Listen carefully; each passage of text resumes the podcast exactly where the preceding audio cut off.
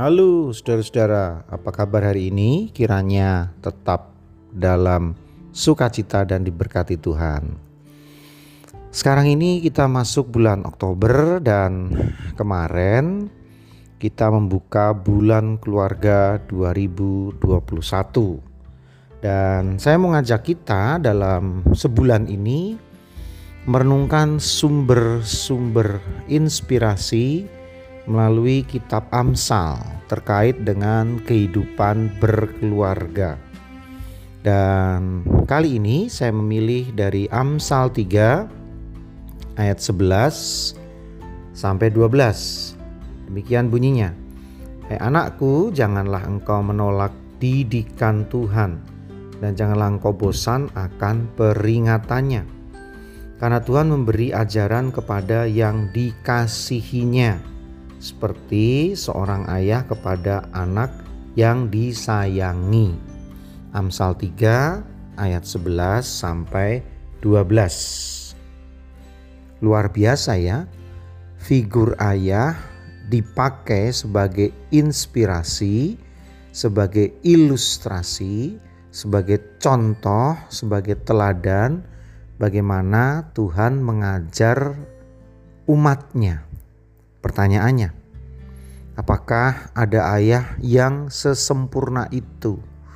Ada seorang papa, bapak yang sesempurna itu, sehingga sampai-sampai Tuhan memakai bagaimana ayah mendidik dengan penuh cinta kasih dan sayang kepada anak-anaknya, seperti juga Tuhan menyayangi umatnya. Ini luar biasa. Sekali lagi ini luar biasa. Sejatinya tidak ada satu ayah pun yang sempurna dalam mendidik. Pasti ada saja kekurangan. Mengapa demikian? Ya karena sebetulnya yang dididik ini adalah manusia.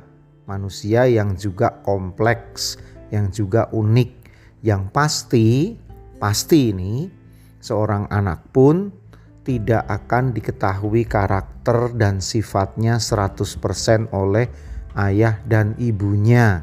Pasti. Saudara, kalau kita bilang, saya kenal anak saya. sebetulnya seberapa kenal sih kita dengan anak kita karena ya sebetulnya kita sendiri juga pasti ada rahasia, ada sesuatu yang tidak pernah diketahui oleh kedua orang tua kita. Nah, demikian juga dengan anak kita. Nah, itu membuat didik mendidik, bina membina, nasihat menasehati ayah kepada anak itu bukan perkara sederhana.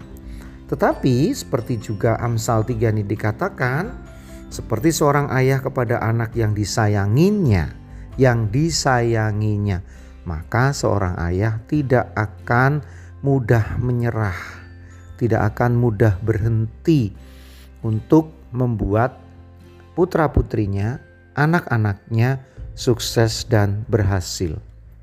Bahkan seorang ayah akan rela berkorban untuk masa depan putra-putrinya.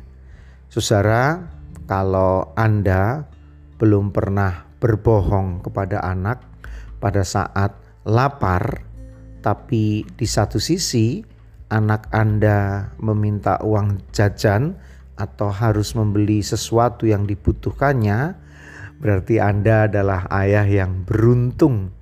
Sebab banyak sekali, banyak sekali ayah-ayah yang seperti itu. Sejatinya uang yang tinggal segitu-gitunya itu harus dipakai untuk kebutuhan dapur. Tetapi demi sepatu anak yang sudah bolong, tas anak yang sudah robek, buku atau pensil anak yang sudah uh, apa habis atau di zaman sekarang data atau pulsa yang sudah habis padahal besok harus sekolah online, maka banyak sekali ayah-ayah yang mengatakan, "Kenyang, Nak, udah kamu aja buat beli pulsa." Itu luar biasa.